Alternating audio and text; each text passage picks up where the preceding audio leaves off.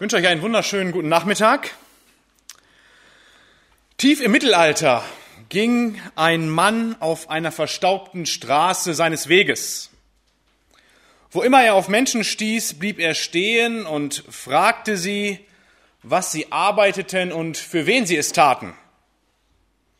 Denn seit geraumer Zeit wusste er um sein eigenes Leben nicht mehr Bescheid, wusste nicht, was er tun sollte und wofür.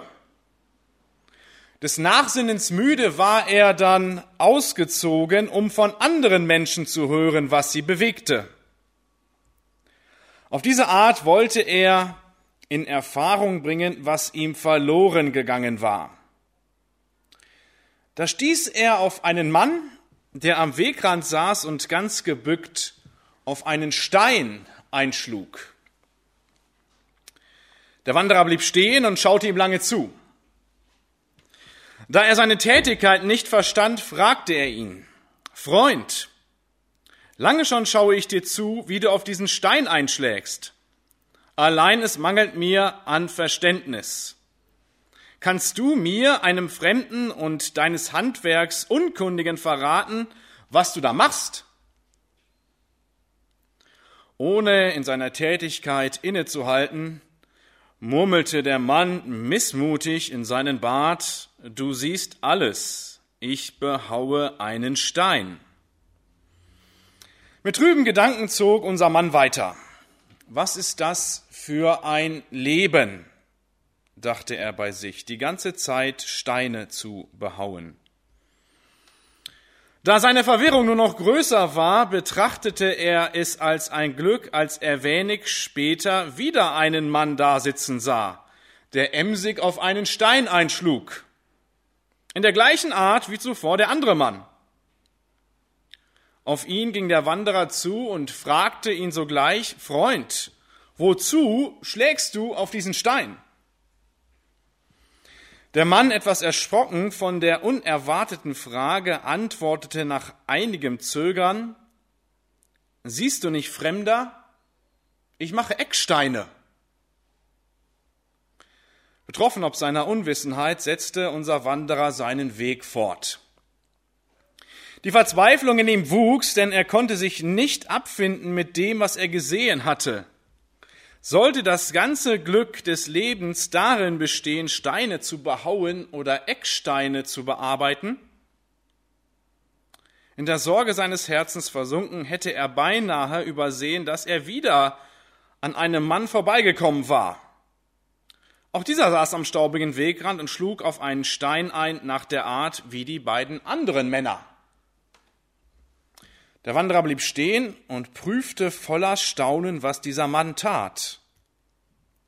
Nachdem er sich überzeugt hatte, dass auch dieser Mann mit derselben Fertigkeit wieder auf einen Stein einschlug, ging er langsam auf ihn zu und richtete seine Rede, die er nicht weiter zurückhalten konnte, an ihn und fragte, Freund, sag mir, was ist deine Tätigkeit? Behaust du nur Steine oder machst du gar Ecksteine? Nein, Fremder, antwortete der Mann, wischte sich den Schweiß von der Stirn. Siehst du nicht, ich baue eine Kathedrale. Wer von diesen drei Männern hat seine Aufgabe mit am meisten Hingabe erledigt? Der dritte. Warum? Alle drei machen die gleiche Arbeit. Aber nur der Dritte kannte das Ziel. Der hatte eine Vision. Der wusste, wo es hingeht. Und jetzt sind wir in diesem Beispiel im Mittelalter. Wie lange hat man an Kathedralen gebaut? Im Mittelalter. Am Kölner Dom, glaube ich, so um die 100 Jahre, ein bisschen mehr. Es gab mal einen Baustopp zwischendurch. Wie alt sind die Menschen geworden im Mittelalter? 40 Jahre, 50 Jahre, so um den Dreh? Und wie hoch ist die Wahrscheinlichkeit, wenn die Kathedrale ja in den, in den Ansätzen noch nicht zu sehen ist, dass der Mann, der hier so wunderbar motiviert seine Arbeit tut, die Kathedrale zu seinen Lebzeiten sehen wird? Die ist bei Null. Und trotzdem hat er voller Hingabe seine Arbeit getan, weil er wusste, woran er arbeitet. Er war motiviert, weil er eine Vision hatte. Und das Gleiche trifft auf den heutigen Text zu, den wir in der Einleitung schon gelesen haben. Heute geht es um die Vision, die die Maria bekommen hat. Die Berufung Marias auf die Vision kommt es an. Die Berufung Marias auf die Vision kommt es an.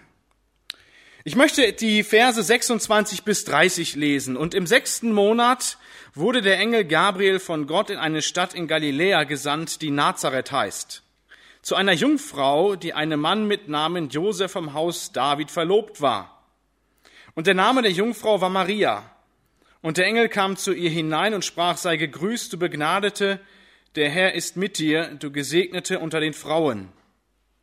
Als er sie, als sie ihn sah, erschrak sie über sein Wort und überlegte, was das für ein Gruß sei. Und der Engel sprach zu ihr, fürchte dich nicht, Maria, denn du hast Gnade bei Gott gefunden.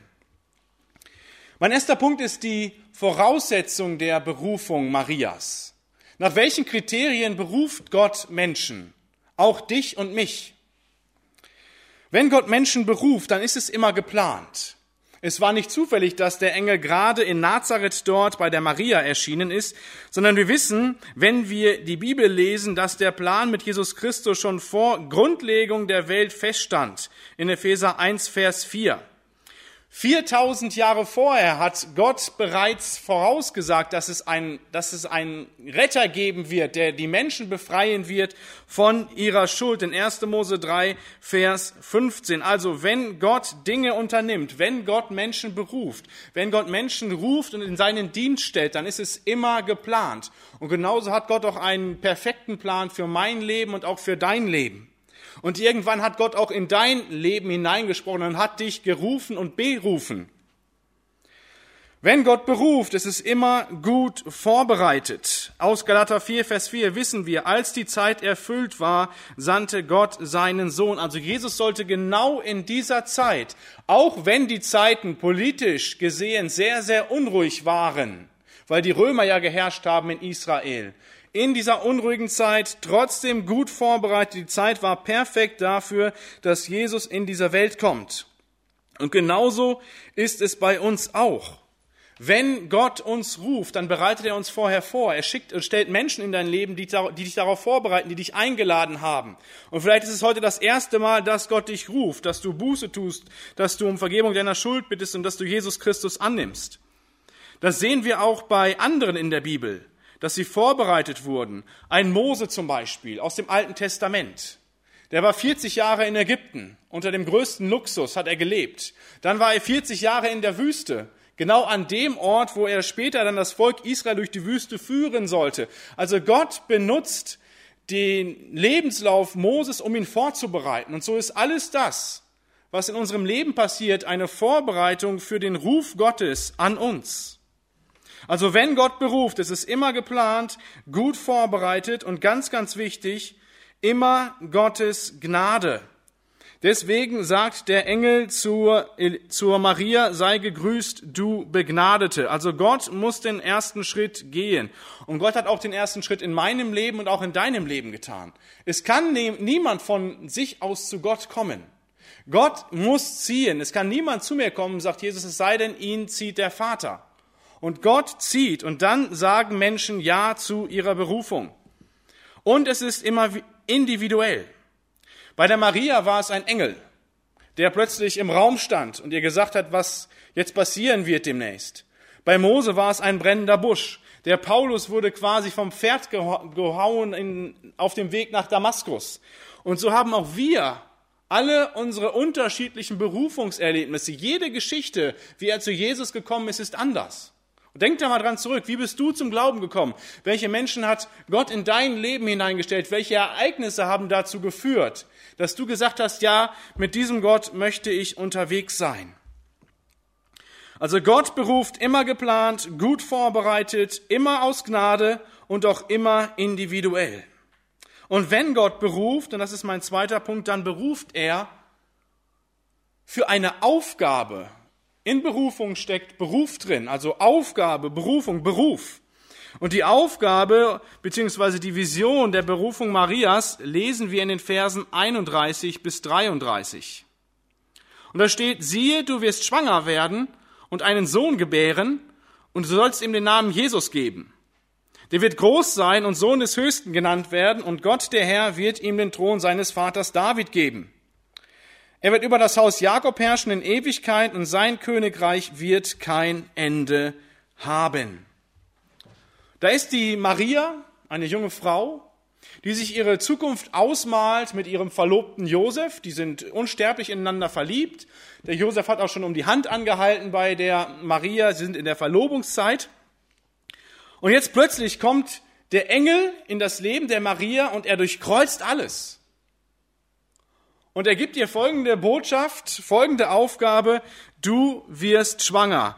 Du wirst schwanger werden und einen Sohn gebären. Ich habe mich gefragt, wie würde so ein Mädchen heute reagieren auf so eine Nachricht? Oder eine Frau, die vielleicht noch ganz andere Pläne hat, erstmal die Ausbildung oder das Studium. Plötzlich steht da ein Engel im Raum und sagt, du wirst schwanger. Ich weiß nicht, wie viele sich darüber freuen würden heute. Aber diese Aufgabe, mit dieser Aufgabe ist eine große Vision verbunden. Und die gibt ihr der Engel mit. Er sagt ihr, du wirst schwanger werden, du wirst einen Sohn gebären und du sollst ihm den Namen Jesus geben. Jesus bedeutet Gott rettet. Und das ist nicht nur irgendein Kind, sondern dieses Kind in 32 und 33, der wird groß sein und Sohn des Höchsten genannt werden. Und Gott, der Herr, wird ihm den Thron seines Vaters David geben. Maria hat das sofort verstanden. Sie wusste, wen sie gebären soll. Das ist derjenige, der, auf den die Menschheit die ganze Zeit gewartet hat. Also eine große Aufgabe. Sie gebiert ein ganz besonderes Kind. In Vers 33, er wird über das Haus Jakobs herrschen in Ewigkeit und sein Königreich wird kein Ende haben. Also der Engel sagt zu Maria, du wirst ein Kind gebären, ein Kind, das ewig, wenn es groß wird, regieren wird. Wenn wir jetzt an das Beispiel der Einleitung zurückdenken, an den Mann, der wunderbar motiviert als drittes auf seinen Stein gehauen hat, und das vergleichen mit der Elisabeth, was hat, äh, Entschuldigung, mit, mit der Maria, was hat Maria gesehen zu Lebzeiten? Hat Maria gesehen, wie, wie Jesus regiert über das Volk Israel? Hat sie nicht. Sie hat gesehen, dass Jesus ein besonderer Mensch war, nicht nur Mensch, sondern auch Gott. Sie hat gesehen, dass er besonders ist, dass er Wunder tun kann. Aber sie hat nicht gesehen, wie er regiert, sondern sie hat gesehen, wie er ans Kreuz geschlagen wurde. Und trotzdem hat sie sich darauf eingelassen, auf diese Vision, die die Maria mitbekommt. Sie wird die Mutter des Königs von Israel. Und das gibt ihr die nötige Motivation für die bevorstehenden Aufgaben. Und deswegen reagiert die Maria folgendermaßen. Natürlich erstmal ein bisschen hinterfragend in Vers 34. Da sagte Maria zu dem Engel, wie soll das zugehen, da ich doch von keinem Mann weiß? Wir müssen das mal ins heutige Deutsch übersetzen. Natürlich kannte Maria schon den Josef und natürlich ähm, waren sie schon verlobt, nur sie hatten noch keinen Geschlechtsverkehr. Und Maria fragt sich, wie soll das passieren? Wir haben noch keinen Geschlechtsverkehr, weil sie, wie es damals Usus war, bis zur Ehe gewartet haben. Wie soll das passieren? Ich weiß nicht, ob die Maria hier zweifelt. Einige sagen, nee, natürlich, Maria zweifelt nicht. Sie, will nur, sie möchte nur wissen, wie es geht, wie es funktioniert. Ich kann mir schon vorstellen, wenn ich mich versuche, in die Maria hineinzuversetzen, dass sie schon einige Fragen hatte. Wie soll das zugehen? Ich bin verlobt mit Josef und jetzt soll ich schwanger werden? Soll das mit Josef passieren? Wie soll, wie soll das passieren?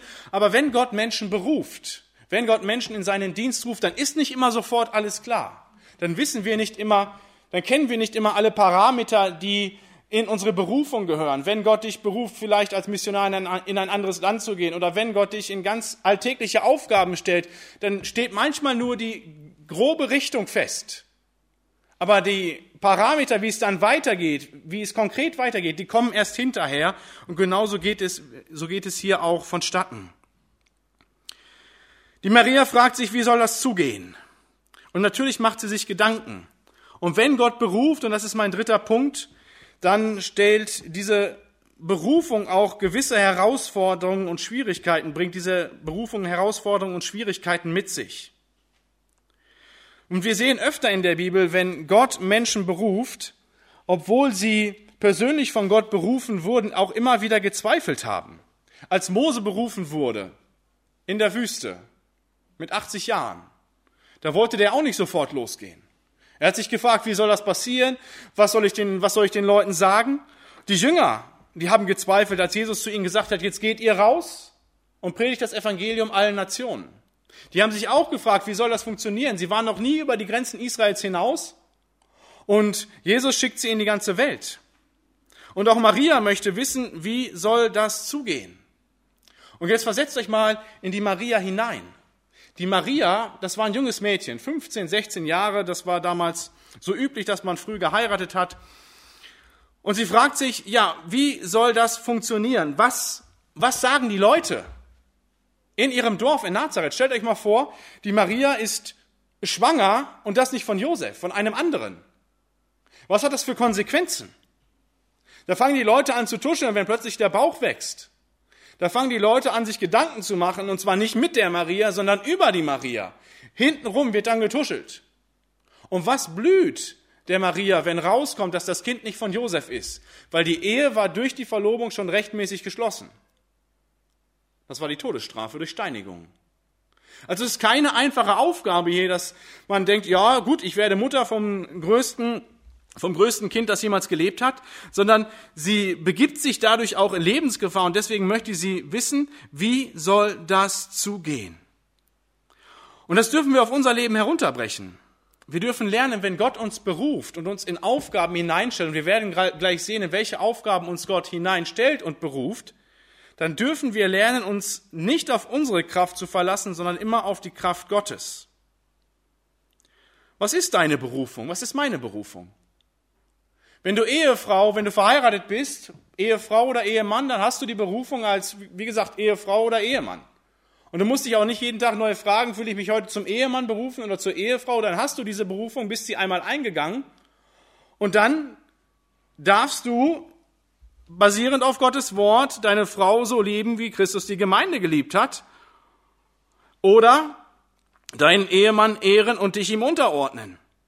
Wenn du Vater oder Mutter bist von Kindern, dann ist deine Berufung, Vater und Mutter zu sein und deine Kinder nach Gottes Maßstäben zu erziehen.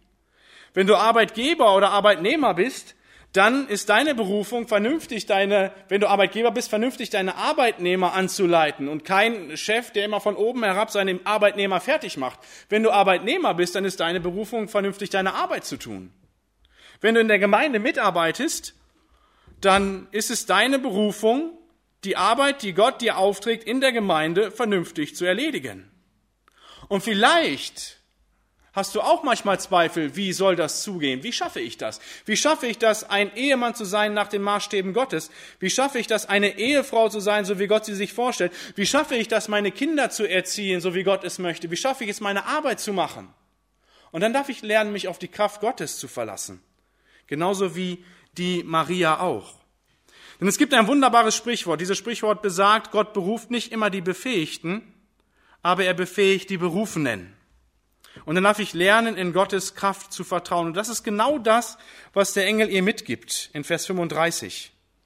Der Engel antwortete ihr, der Heilige Geist wird über dich kommen und die Kraft des Höchsten wird dich überschatten. Darum wird auch das Heilige, das von dir geboren wird, Gottes Sohn genannt werden. Das ist hier die berühmt-berüchtigte Jungfrauengeburt. Für diese Jungfrauengeburt habe ich keine Erklärung. Ich kann das biologisch nicht erklären. Das ist vielleicht ein bisschen unbefriedigend für den einen oder anderen, aber ich muss es einfach im Glauben und im Vertrauen so annehmen, dass Gott es wirklich so getan hat und es musste so sein. Und wir müssen daran festhalten, dass Jesus durch den Heiligen Geist gezeugt wurde, weil Gott selbst der Zeuger sein musste. Gott kommt auf diese Erde und deswegen halten wir an der Jungfrauengeburt fest. Aber es ist die Kraft Gottes. Und aus dieser Kraft, von dieser Kraft lässt Maria sich leiten. Und weil man, wenn man berufen wird zu einer Aufgabe, auch immer wieder Bestätigungen braucht, weil man sich ja zwischendurch fragt, mache ich's richtig? Bin ich noch richtig? Genauso ist es hier auch. Und der Engel weiß das. Und deswegen gibt er ihr eine Bestätigung in Vers 36 und 37. Deswegen sagt er ihr, und siehe, Elisabeth, deine Verwandte, ist auch schwanger mit einem Sohn in ihrem Alter und ist jetzt im sechsten Monat, von der man sagt, dass sie unfruchtbar sei. Warum sagt der Engel das zu Maria? Maria fragt sich natürlich, wie soll das zugehen? Werde ich meiner Berufung gerecht? Und der Engel gibt ihr ein Zeichen. Er sagt, geh zu deiner Verwandten Elisabeth. Sie ist auch schwanger, obwohl sie keine Kinder bekommen konnte. Und dann gibt er ihr einen der schönsten Verse der Bibel mit auf den Weg, denn bei Gott ist kein Ding unmöglich. Und wenn wir das über unser Leben schreiben, bei Gott ist nichts unmöglich. Wenn du dich immer wieder fragst, wie schaffe ich das, Jesus Christus ähnlicher zu werden? Wie kann ich in meinen Berufungen leben, als Ehemann, als Ehefrau, als Vater, als Mutter, als Großeltern, als Arbeitnehmer? Bei Gott ist nichts unmöglich. Und es ist Gottes Kraft, die uns durch den Alltag trägt und, und uns befähigt, in unseren Berufungen zu leben. Und mit dieser Bestätigung will ich die Maria ein in Vers 38. Und das ist der vierte Punkt, die Antwort Marias auf ihre Berufung. Maria aber sagte, siehe, ich bin des Herrn Magd, mir geschehe nach deinem Wort. Und der Engel verließ sie. Oder wie eine andere Übersetzung sagt, ich bin die Dienerin des Herrn.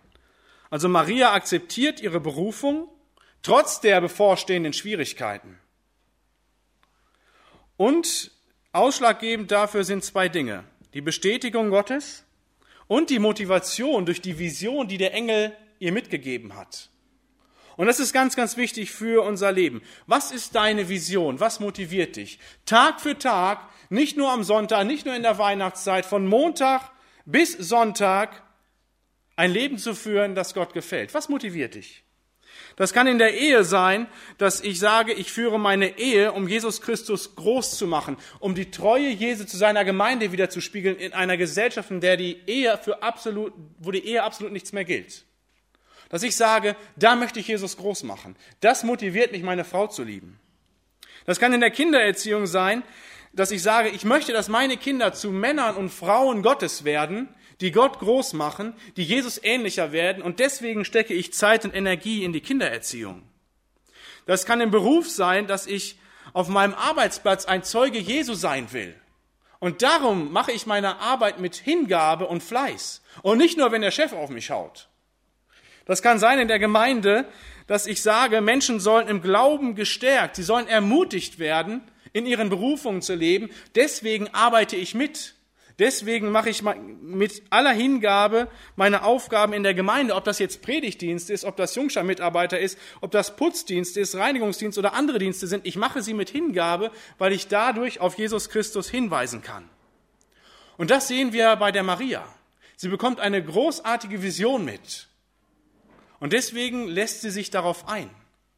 Sie sagt, ich habe diese Vision, das motiviert sie, dass sie sich in den Dienst Gottes stellt, dass sie sagt, ich bin die Dienerin des Herrn, trotz ihrer Zweifel, die sie hat, aber sie kriegt die Bestätigung und sagt, ich lasse mich drauf ein und ich bin gespannt, was Gott durch mich tut. Und das wünsche ich mir und das wünsche ich euch, dass wir uns immer wieder neu auf die Berufung Gottes einlassen, mit dem Wissen, für Gott ist kein Ding unmöglich. Ich bete. Heiliger Vater, wir danken dir für dein Wort. Und wir danken dir auch für die Berufung der Maria, die sich natürlich auch gefragt hat, wie das zugehen soll. Aber du hast dir eine wunderbare Aufgabe geschenkt und eine wunderbare Vision mit auf den Weg gegeben. Und du hast dir auch die Zweifel genommen durch die Bestätigung, dass für dich nichts unmöglich ist. Und darum hat sie sich darauf eingelassen. Herr Jesus, du siehst, dass wir in verschiedenen Berufungen stehen in unserem Leben. Als Ehemänner und Ehefrauen, als Eltern, als Söhne und Kinder, als Arbeitnehmer und Arbeitgeber, als Mitarbeiter in der Gemeinde. Wir wollen, wir wollen, dass du groß wirst in unserem Leben. Und das soll uns motivieren, unsere Aufgaben, unsere Berufungen immer wieder neu, gut und mit aller Hingabe zu erledigen. Amen.